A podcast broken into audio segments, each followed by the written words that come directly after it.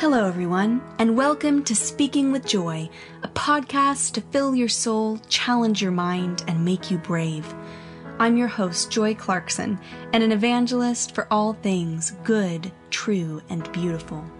So make yourself a cup of tea, find somewhere comfortable, and let's dive in to this week's episode. Hi, everybody, and welcome back to my series of good conversations. This week, I'm excited to share my conversation with Dr. Esau McCaulley, a professor of New Testament at Wheaton University, a contributing author at the New York Times, and a canon theologian at the Anglican Church of North America. In this episode, we covered many topics his new book, Reading While Black, his desire to give his children the gift of joy in a fearful world, and our mutual passion for and delight in gospel music. Esau speaks with conviction and hope about what it means to be a black Christian in America. I really enjoyed our conversation, and I hope you will as well.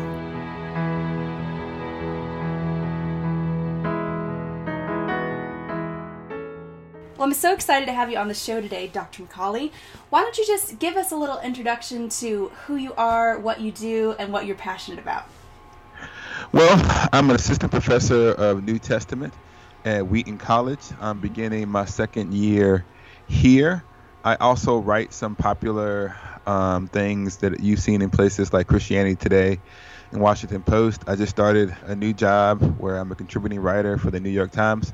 So you should see, Lord willing, a monthly column from me there. Um, I studied at St. Andrews, where you're currently studying, uh-huh. under the direction of Tom Wright, mm-hmm. where I did my dissertation on Galatians. I'm married with four wonderful children um, a 12, a 10, a 6, and a 4 year old. Oh. I really enjoy biblical interpretation and um, African American culture and the African American church and liturgy. So I think I like a little bit of everything. I, I kind of have diffuse tastes. So depending on the day, I'm either super liturgical, super black church, super Bible. So it depends. I've loved um, seeing your columns in the New York Times. I particularly loved you had one, um, I think a couple of weeks ago from when we're recording this now about preserving joy and childhood during the pandemic. Yes. See, I wrote that. It's interesting because one of the one of the weird things is that in the past I used to just write when kind of thing struck me. One mm-hmm. of the mm-hmm. interesting things about writing as a job, you actually have to have something to say monthly, which is a different feeling. Mm-hmm. And so I just tried to like, in other words, be aware, be mm-hmm. conscious of the world in which I live, and mm. think reflect upon the things that I'm seeing. Mm. And I did. I took my son out to to back baseball practice, mm. and he had a he had a mask on, and all of the mm. kids had masks on. And I was I was struck by that that that contradiction, right? Mm. That we're in the middle of this this really profound life altering event, mm. but also we have this um this thing that is normal kids playing baseball during the summer use that as a metaphor to what it's like to be a black parent more broadly. Mm. Because when you have young black children, there is this constant struggle of how much do I let them know about what what the world's going to try to do to them versus mm. how much do I let them be children. Mm. And some parents, and this is not, I wasn't telling people how to parent. I was talking about how I parent. Mm-hmm. Some people go very high on making sure their kids are super conscious and super aware of these things. Mm-hmm. And I have a bias towards joy mm. that I want my children to be children. The world's going to be hard enough, right? Mm. And so I do sometimes filter information out from my children. They don't need to know about every single death that happens in America or, or the mm. latest number on the pandemics. They know that you know America has injustice and those kinds of things. But I do. I want my children to be children as long as they possibly can.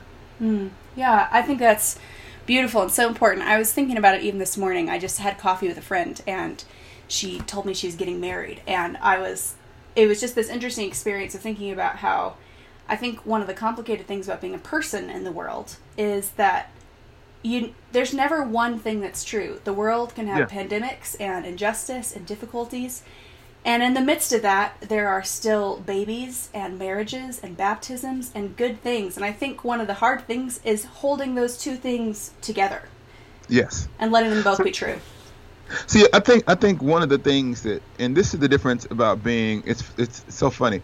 As an African American parent, I have people, especially my white friends, who would say, "Hey, I saw this movie, and like you should see it." I say, "No, no, I don't need to see this movie that helps me understand racism. I experience it, right? Yeah. So I don't need like, and so I actually, don't watch all of those movies because I, Yeah. I, I read the books that the movies came from.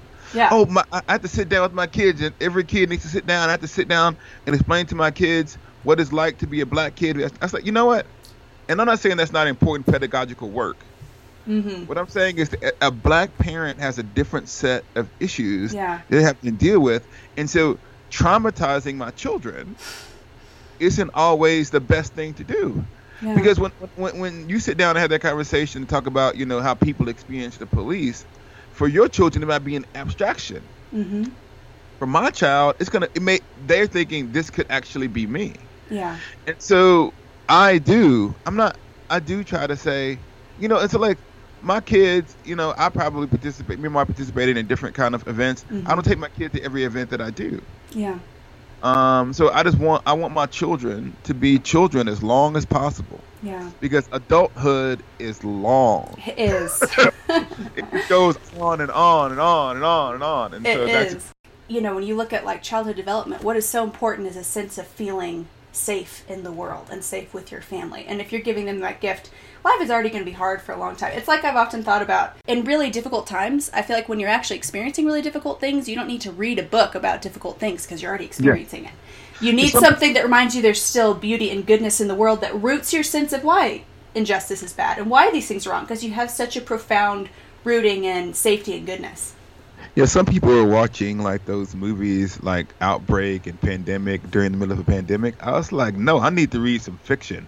I know. I need to be some like light, like good guy, a good girl versus bad guy, bad Yeah. girl. You know, this is how it works. I need the hero to win. You know, Yeah, so that's that's what I escaped to I- in the middle of all of this. absolutely. I love there's a Chesterton quote where he says, We read our children fairy tales not to tell them that dragons exist, because everybody already knows dragons exist. If you live in the world very long, you'll know there's darkness.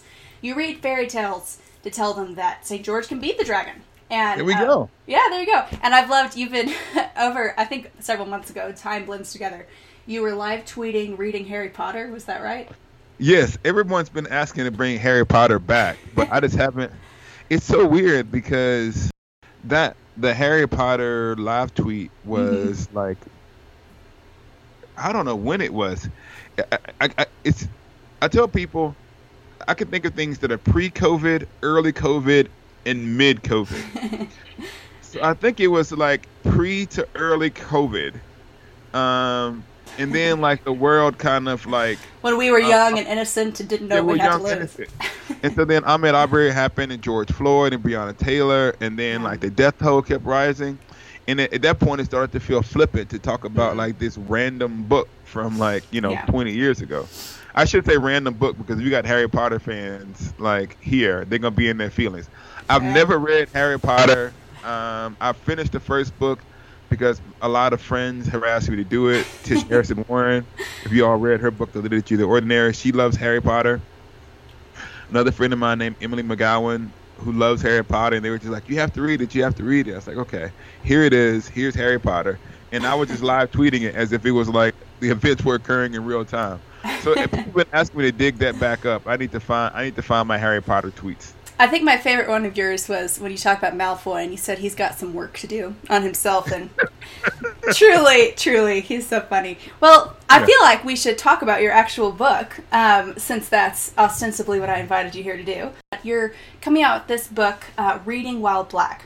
And Yes. my sense is that this is not just a book arguing for something, but a book that also comes from your own personal experience, and that there's Yeah. kind of a story leading into why you wrote this. So tell us a bit about that.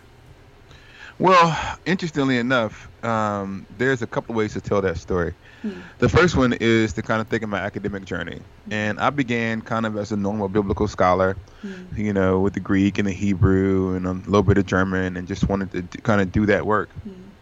Kind of answer these Pauline riddles and these Hmm. kinds of things. And So that was why I was that was where I was going to do my dissertation, Hmm. and that was because I'd, I've been raised I'd been raised with like a love for the scriptures coming out of the Black church tradition. But then I got into the academic study of the scripture. Hmm. And one of the things that happened when I like I, I went to seminary because I wanted to like learn all of this stuff and then take that stuff back to the community that shaped me. Mhm. And one of the things that I realized that when I got there, this is actually true, the academy just didn't understand the black church. It was mostly caricature hmm. and stereotype, and they didn't understand like how we read the Bible or why we said the things that we did. Hmm. And so like that was in the back of my mind even in seminary, but you kind of get caught up in what's in front of you. Hmm. And so for a long time I was just doing regular biblical studies.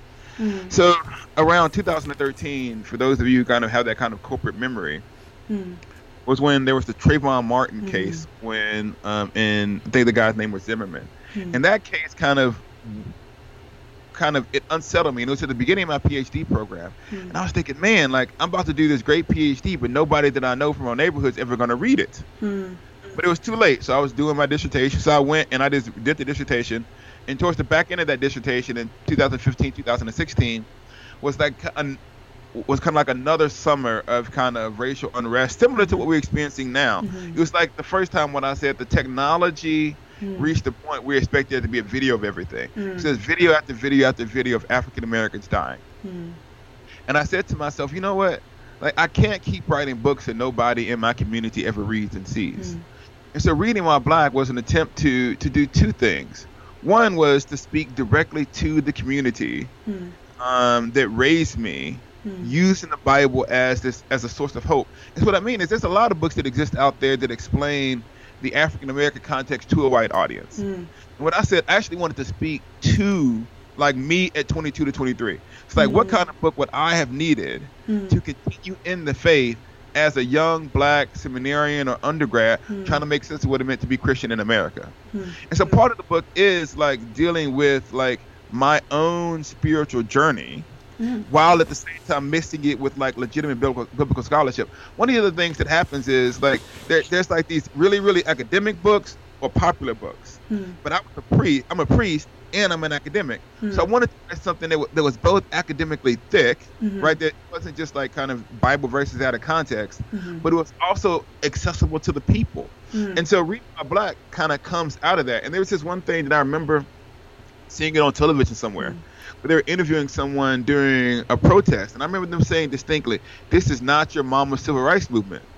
I was like, "Man, I, I feel like we're losing something mm-hmm. like tremendously valuable if we mm-hmm. lose the African American kind of Christian tradition mm-hmm. of protesting for justice." And historically, African Americans have seen in the practice of Bible reading, right, through the process of reading and interpreting, applying these passages, hope to continue in America. And so what I want to do was present to kind of the next generation of black Christians. Mm-hmm. Here is, like, as best as I can understand it, mm-hmm. the tradition that has been bequeathed to us as it relates to Bible reading. And so it was, it was like a book that I had to write. You know, when you do a dissertation, I call it like it's a ticket to the party, right? You do a PhD, you got to write a dissertation, and this is like the, the the ticket to get you into the door. Mm-hmm. Once I was in the room, I said, now I get to do what I want to do. Hmm. And what I wanted to do was write things that mattered to me. And it wasn't just actually like the like what became this. I'm holding the book for the people who can't see it. It's not just the book itself. It's the whole. It's my whole writing career that's hmm. outside of the academy, right? They tell you like you hmm. know you should write serious peer-reviewed journals and you know get these, things. but nobody reads peer-reviewed journals. No. But you know what? I need to write. I need to get to the people. Yeah. And so what began, and I started like my own blog, and then from there it was the Christian. It was this place called the Living Church, and then after that it was Christianity Today, and then it was the Washington Post, and then it was the New York Times, because I was trying to say, how do I speak as a Christian about the issues that are facing people?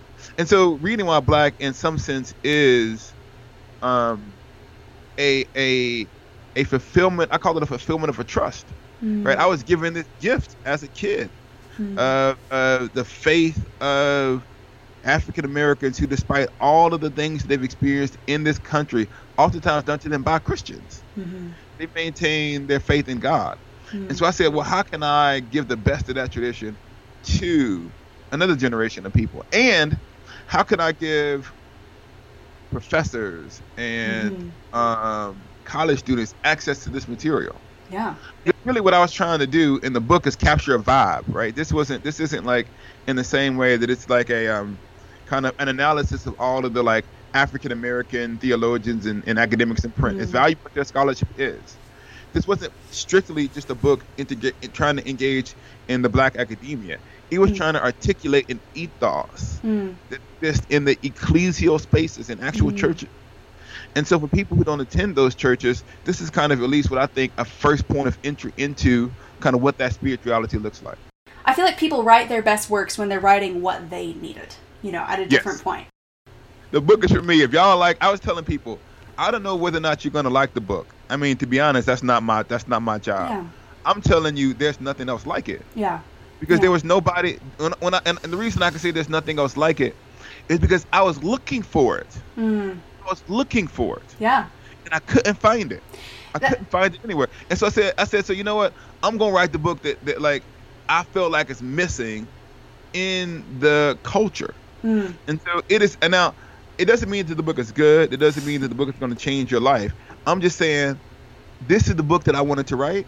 Yeah. And I wrote it with a particular audience in mind. Mm. I had a we we had our we have our launch team mm-hmm. um, meeting, and there was there was this older black woman, not older, I shouldn't call her older. She's like older than me, but not old. She's not old by any stretch of imagination. Um, and she said, "Man, this book put so many things that I always felt in print." Mm. I was like, "That's it. That's it. That's what I wanted yeah. people to be able to see." And so, yeah, I, I, I, want I wanted it to be. I wanted people to be able to. I think I succeeded. If people, if African American Christians see themselves in the text, because a good sermon does that, right? There's yeah. two types of sermons. There's the sermon that like challenges you, mm. right? Where it's just like, I need to live this way. But sometimes we come to the church and, and, and we're trying to figure out how can I be Christian for another week? Mm. How do I make sense of this thing that I know is true as a Christian, but I can't put words to it? Yeah. And the pastor gives you words to articulate your deepest longing. Mm. Yeah. And the pastor's job sometimes isn't just to rebuke the people, but to speak to speak what the Holy Spirit is saying to the community.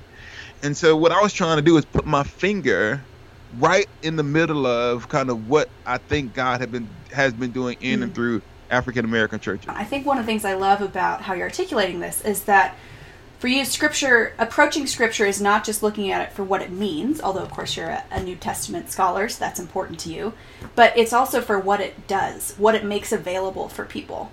And yes. I love this. I can't remember the exact quote, but I was really struck by, I think a few months ago in one of your articles, you said that there is this kind of miraculous thing that happens, or that has happened, in the African American church in America, where when you read scripture, it was this insistence on the humanity and the dignity and the sense that God is doing something that persists yeah. in America. And that that's not just you're just getting a message, it's that it's making something possible, it's doing something for people. And that's what you're trying to get at is this is an exercise in hope. Yes. I mean, if people would buy a book called An Exercise in Hope, that's probably what it would have been. Like, the, yeah. the subtitle is the book yeah. African American biblical interpretation as an exercise in hope, like the process. And so, and, and when I think what you're talking about is what I said, and this is actually true. African American Christians saved Christian anthropology. If you go, it's a, it's a fact. If you yeah. go back and look, they had a distorted understanding of what a person was, arising from kind of white theological reflections, where they created hierarchy, where where white people were at the top and every other ethnic group were striving towards that full humanity located in kind, and so black people could be enslaved because they were less human. Mm. And so we tend to believe that people were just like reading and, and interpreting the Bible incorrectly. It's not that simple. Mm-mm. It was an anthropology. It was a heresy. Yeah. And Christian, and then the black Christians got the Bible and said, "Hold on." Mm-hmm. The Bible says here they were all made in God's image. The Bible says here, this they had the King James at the time. So um, and you can find this if you go into the African American um, slave narratives and conversion mm-hmm. narratives. You see them quoting um, Acts 17, 26 over and over again. From one blood, he made all mankind who to dwell upon the face of the earth. And they said, well, hold mm-hmm. on. If you if it says here that we're all from the same blood, and it says in Genesis that we're all created in God's image, then what you're saying about black persons is wrong. Mm-hmm. They they snatched anthropology mm. from the racists using the Bible. Yeah. And because they knew that the Bible said that they were children of God, they demanded their rights. It gave them hope. Yeah. Because they said that God isn't. See, there, there. I, I talk about this in the book. There's this, like you know, in catechisms when they would have mm-hmm. to instruct the people to ba- to get them baptized. Mm-hmm. The slave master had one they would give to the slave, mm-hmm. and it says, "You do not desire baptism out of any desire to free yourself."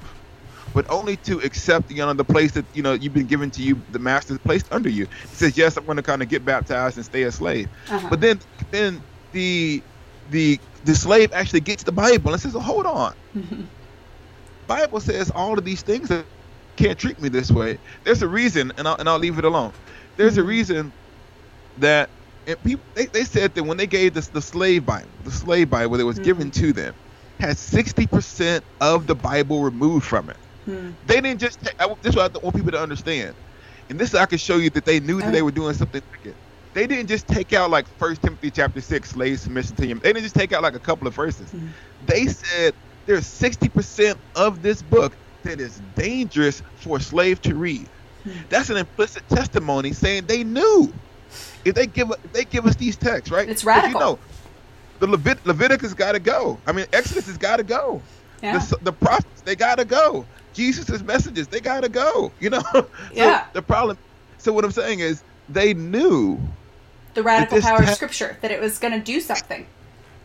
Why did, the reason they didn't let slaves read was because they didn't want them to have access to the Bible. The reason that they went and preached these same two or three Pauline texts instead of the whole witness, the, the whole testimony of God, because they knew that it would be hard to convince people. And this, this is the last thing I say. Slave masters knew. Slave masters knew, or at least they believed, right, that Hmm. these First Timothy passages didn't apply to them. Hmm. Right? They, they they believed that you know their wives and their daughters and their sons shouldn't be enslaved, but it did apply to black people, and it applied to black people only in so much as they did two things. They kept the scriptures for it, they kept the scriptures from them, Hmm. and they created false anthropology. Hmm. And the scriptures that the black people wrestled from them gave them back, gave them back both. And so what I tried to do in reading while black is to talk about how this prac how how African Americans began to read the Bible in this way. Hmm. And one thing I'll say is that when people hear about that, Hmm. they often kind of say, "Well, what does it mean to read the Bible while black? How could you know? I don't. How can you read with racial lens? You know, are you distorting the text?" I say, "Well, no. Like everybody does this, and this is what I mean. yeah. If you have 15 single women who you're going to go and give a talk to, Mhm. you're going to give a different talk than if you giving it to like eight-year-old kids or Mhm. a bunch of people who are near the end of their lives. Mhm. So we're always bringing the text to say, okay, given what I know of the audience, Hmm. how did this passage speak to them? Yeah. The better the preacher is, like I'm telling you this, as a male preacher, Hmm. I have to work very hard to say, how can I speak to like a single mom in the congregation? Because I'm not a woman Yeah. and I'm not a mother. Hmm. Or how can I speak to like a newly married couple when I've been married for 15 years? So I'm Mhm. always having to think through how do I enter the narrative world Hmm. of people who I'm trying to communicate to. Hmm. The thing that is rare is people are rarely trying to enter the narrative world of African Americans Yes. and Yes. say, how is this text actually impacting the lived experience of African Americans who experience the of oppression that African Americans African Americans experience experience? And so most of biblical scholarship that I encountered never asked that question. Hmm. I would read commentaries, and the commentaries are always applying kind of the truths of the scriptures to basically a middle class white audience. Hmm. And so what I wanted to say is that, well, hold on. What happens when we open the Bible and say, how does this Bible speak to the experience of the people here? I'll tell you something else. This is in, you're in Scotland. Mhm. You can't preach like the same kind of stuff in Mm-mm. Scotland that you can in America because the, the people here have a different set of issues. There's a different narrative. There's a different set of norms. And so in a sense, you got to think like, how can I preach in this context, especially when you have a lot of graduate students there, right? Mhm. So like, how do I think about what does it mean to communicate effectively to grad students? Yeah. And so what I what I was trying to do is model, and it's the interesting thing about this is ethnic identity is the only identity that cannot be publicly named in some kind of Christian circles. Hmm. We can have a women's we can have a women's Mhm. Bible, we can have a children's Bible, we can have women's ministry, we can have men's ministry, we can have ministry to elderly, Mhm. we can have ministry to singles, we can have ministries to married people. When we say how can we have a Bible study Hmm. that addresses the felt needs Hmm. Afri- uh, uh, of people of color, then then we get called everything but a child of God. Yeah, and you know, I think that there's two things happening here. One is that you're insisting on, like you said, looking at an audience, saying what what does Scripture do for offer this audience? It's funny. I think even I was talking with my sister. She was finishing her her degree. Um, in modern theology while she was pregnant with her second baby. And she I remember her saying to me, all of this stupid modern theology by Kant, it was written by a whole bunch of single, white, wealthy men. They didn't know what it was like to have a baby, to be like to to understand reciprocation and all and so it's not that what they say is I just wrote this actually article. It's not that their story is entirely wrong, it's that it's incomplete. And so I think I think what you're saying is on the one hand, you're reading scripture for an audience that scripture is not publicly read in that way at an academic level for. And that's not altering it, it's not changing it, it's saying this experience matters and it should be read for you. But I think the opposite side of that is also true, which is that in the same way that my sister brings something to her study of modern theology that's embodied, that talks about, you know, people needing each other, that Kant misses, I think that your experience as an American, as an African American in living in church, brings something, helps us see and understand Scripture in a way that we would not without reading from that position. And that's, yeah. and, and I think that's something that people miss sometimes. It's not only about reading and saying, how does this apply to your specific experience? It's also saying that if the Holy Spirit's working in our lives and then then your experience and my experience distinctly will will help us understand Scripture in a new way. So in the last chapter of the book, well, not the last mm-hmm. chapter, the back end of the um, first chapter, where I begin to lay this out, is I say that like the point of socially located interpretation is so that we might together discern the mind of Christ. Mm. And so just as my back just as my experience and my background give me certain advantages in reading scripture, it also distorts certain things that I might mm-hmm. see which means I need someone besides me mm-hmm. who can read it. And so what I'm actually proposing is we all acknowledge the the, the influence of our social location on our interpretations, mm-hmm. and together we might discern the mind of Christ. so that kind of maybe maybe maybe this was it. Yeah. Maybe God so constructed society or the world mm-hmm. that we would need one another to, to read the scriptures together yeah. and read it well. And one of the things that's really interesting, you talked about like your sister, your sister. Yeah, yeah. your sister was pregnant. Yeah. I understood the incarnation intellectually and, you know, Jesus being a baby and all of that stuff. That was great. But then I saw my wife actually be pregnant. Mm-hmm. And I saw like her body change. Like your hair mm-hmm. grows differently, your hair falls out. Like, not just like the belly grows, like your actual biology changes. Yeah, your your hips change, your body yeah, hip, adjusts. Yeah, like, yeah. I was like, and then it, be, it, it helped me understand in a profound way what Mary's yes to God really entailed. Mm-hmm. It was like really saying yes with her body. Mm-hmm. And like when you have a baby, you're like never, and not in a bad way. You're like you're like never changed forever, yeah. never the same. Mm-hmm. And so like with, so Mary as like this image of like complete devotion to God after having actually seen a pregnancy, mm-hmm. helped me understand the incarnation mm-hmm. better and more fully. Yeah. And I, I just and, and just think about how the most profound act in human history, the like incarnation, mm. Is both is at the same time the most accessible event mm-hmm. in human history. Right, giving birth to a child, something mm-hmm. that every single woman has like, or every human being is the result of a birth. Yeah. Right, and so and and, and many women would experience births, or at least, or at least be um be influenced by them. And so one of the th- what I'm saying though is that like that means having a woman reflect on the incarnation on the other side of it, or even having like that sense of like all of that stuff is important. Yeah. And so what I wanted to say is that like I can't I can I can get even closer having been a father. Yeah. But I think that a, a woman might be able to talk about what Mary's yes meant. Yeah. In ways that like I couldn't fully touch. Yeah.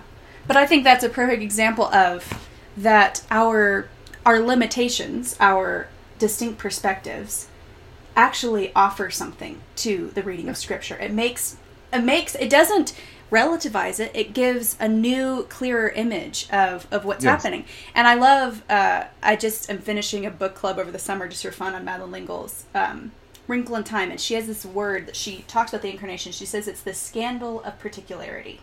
Yes. That God chose to be revealed to us in this particular context with particular people, and that He continues to reveal Himself to us in our own scandalous particularity, and that we actually need other people's yeah. understandings. And this is like one more thing. I think the reason that we have to have like the authority of Scripture in our social location and intentional, like real conversation is this. Mm-hmm we can talk about like our social location influencing our readings. Mm. But the thing that actually creates the community that makes mm-hmm. it possible for communion across difference is that we're able to actually speak. There's actually some standard by which we judge these things. If it's just my experience and your experience and someone else's experience, we're kind of isolated in community. But but and so we're just all protecting each other's experiences. Mm-hmm. But it's the scripture as kind of God's word to us for our good that allows me to say, it allows me to have real communication because I can never speak about your experience, right? I can't mm-hmm. say that your experience is invalid. Mm-hmm. So there has to be some way of kind of assessing these things. Yeah. And so I, I, what, I, what I talk about then is that we're all motivated by our experiences. We always bring we always bring mm-hmm. those experiences to the text. But I think it's always important for us to let the text speak back to us. Mm-hmm. So our, our, the text gives us the frame within which to understand those experiences mm-hmm. and to make sense of those and to unite all of those experiences into this kind of shared tapestry of what God wants to do in the world. Okay, now I feel satisfied. Very good. I, wonderful, wonderful. And I think again, you have that emphasis on the power of Scripture, that it's grounding community, that it was so powerful in in slaves in America for recognizing and kind of revolutionizing uh, their recognition of dignity and their insistence upon that.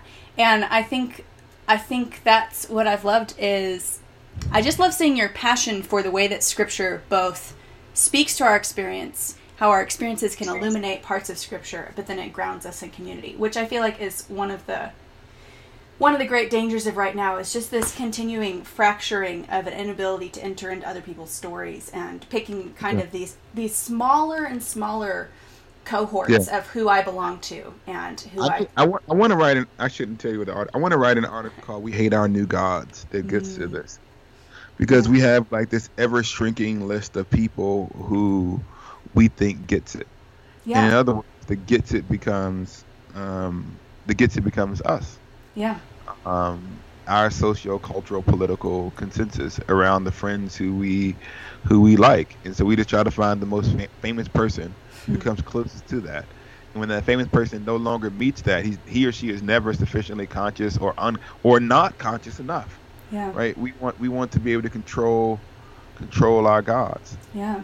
And what a lonely world that is. I think that's that's what i've realized is if you're defining your life that way and you're you just end up being increasingly, increasingly isolated, and you kind of you both can try to control and you kind of become your own god because yeah. you are the one who knows most. But I'm I'm a terrible god. I would get very bored of myself. I'm really I'm really I think I would have destroyed the earth like fifteen thousand times. oh, briefly, how has it been to be thinking about this, be launching this book in the midst of this season. I mean, this summer has been such a time of unrest and people kind of reckoning with this. And I feel like we've gone through that. There was kind of a real moment after George Floyd's death of like trying to to unite around racial issues, and now it's become more and more kind of uh, not as hopeful as that kind of first moment. And so, what has it been like for you to be in the midst of this launching this book? Well, it's really interesting because a lot of the issues that were covered in the book that are happening now mm. were in the book. So there's, there's a book about policing. Mm. There's a book. There's, I mean, there's a chapter about policing. There's a chapter mm-hmm. about black rage or anger at injustice. Mm. There's a book about Christian. There's a chapter about Christianity and ethnic identity. Mm. And so in some ways, I feel like I didn't understand it at the time, but this is the book that God wanted me to have for mm. the moment. Yeah. And so people ask me like, well, how could you like be able to speak about these topics? Like, cause I've been working on them for three years. Yeah. And so in some sense, it's been really, really providential hmm. because it allows me to speak to the moment. Hmm. But at the same time, it feels a little bit strange because. Hmm. I never want to benefit financially. I mean, you don't make money selling Christian books anyway. So don't worry about that. Y'all can buy as many as you want. That's going to get me another turkey sandwich or something. But um, so, I, but what I've always tried to be careful to do is to, is to be a faithful witness, mm. and not try to use these tragedies to build yeah. my own like empire or expand my brand or anything yeah. like that. But to say, how can I speak as clearly and truthfully about what I think God is saying mm. in the present moment? So it's been good for me to kind of um, um, I don't know how to describe it. It's been good for me to speak into this, Hmm. even though um, it's been painful. So it's been weird, right? Yeah. And, you know, but you know, so like you have a book that's coming out in the middle of a racial kind of moment where there's a chapter on policing, rage, and ethnic identity in the book. Uh, and there's a book, there's a chapter on the distinctive gifts of the African American church. Hmm. Oh, there's, there's also a book on, a, on there's also a chapter in the book about a biblical theology of protest. Hmm. I mean, so like a, a chapter about protesting. It's So, kind like, of amazing. It's kind of yeah. So there- there's a chapter on rage. There's a chapter on protesting. There's a chapter on on on, on justice. There's a chapter on so like basically everything the internet is talking about is in the book. Whether or not you like my answers It's is a different there. question. Yeah. It's there. So it's been it's been weird because it feels like oh what did you say? Let me turn to chapter three. So um, Well, I'm glad it's there, and I'm excited. I'm excited to get my copy. What would you? Uh, I think I'll, I think we're nearing the end of our time, and I don't want to keep you from from everything. So I want to close with a funny question. Um, one of the things I've focused on a lot in this podcast is kind of resourcing people with an arsenal of good stories and music and images that help them live hopefully and um, courageously in our time. Uh, Are there is there any work of art, musical, literary, visual, that has been something that's impacted you or helped you live well in the world as we find it? Well, um, one of the things I could say, or two things. One I'll say is the artist Kirk Franklin Mm. has been was someone who just shaped me growing up. Mm. So I've been listening to his music my entire life. Mm. But I did find in this particular moment, I found myself drawn to like the old gospel music that was also part of my childhood growing up. So Kirk was the revolutionary at the time. Mm. But I found myself turning to people like Shirley Caesar, James Mhm. Cleveland, Sean Pace Rhodes. Mm. Um, there's the song "I Don't Feel No Ways Tired." Hmm. Uh, there's a song called um, "God's Trying to Tell You Something," in um, the movie "The Color Purple." So I found myself turning to these old um, black gospel music that has kind of really carried me along. Hmm. The other thing that I would say is that like if you if you do get the book, there's like these snippets that open up every chapter um, that often kind of come from songs and things that from my childhood and my youth, and that was my that was my attempt to kind of evoke that literary and Mhm. musical tradition. Mhm. And so you can see some of that there. I think of like the last the last um, kind of opening quote for the chapter um, that uh, is Jane is uh, um, Sam Cooke. Mm. It's been a long, a long time coming, but I know a change is gonna come. Mm. And so, so I would say like what's really been helpful for me is is Kirk Franklin, and behind that, kind of the tradition of black gospel music, Mm. and then some of the soul music of the '60s and the '70s have been were tremendous encouragement to me in this season. If you do nothing else, to get like Kirk Franklin. Oh, I know. I Kirk Franklin was Save you more than life. Save you more than life is the Mm. song. Uh, over for some reason over uh, Palm Sunday. I, my brother and I made a playlist of Hosanna songs, and we had Kirk Franklin's. I'm trying to remember. There we the- go. Yeah, it's just it's like a shot of gold into your into your veins. Yeah. Um, so that has also been one of our favorites around here. Thank you so much. This has been so wonderful. Oh. Uh, I've so enjoyed this conversation, and um, best of luck to you on, on launching this book. And I hope to read more from you. Oh, thank you so much. I'll come back anytime. Oh, My son is begging me to take him to wherever he's going to go, so I gotta go be. I gotta go be a father. Thank you all for listening. Everybody, be nice to join the comments. A- Amen. Thank you so much. Have a wonderful day.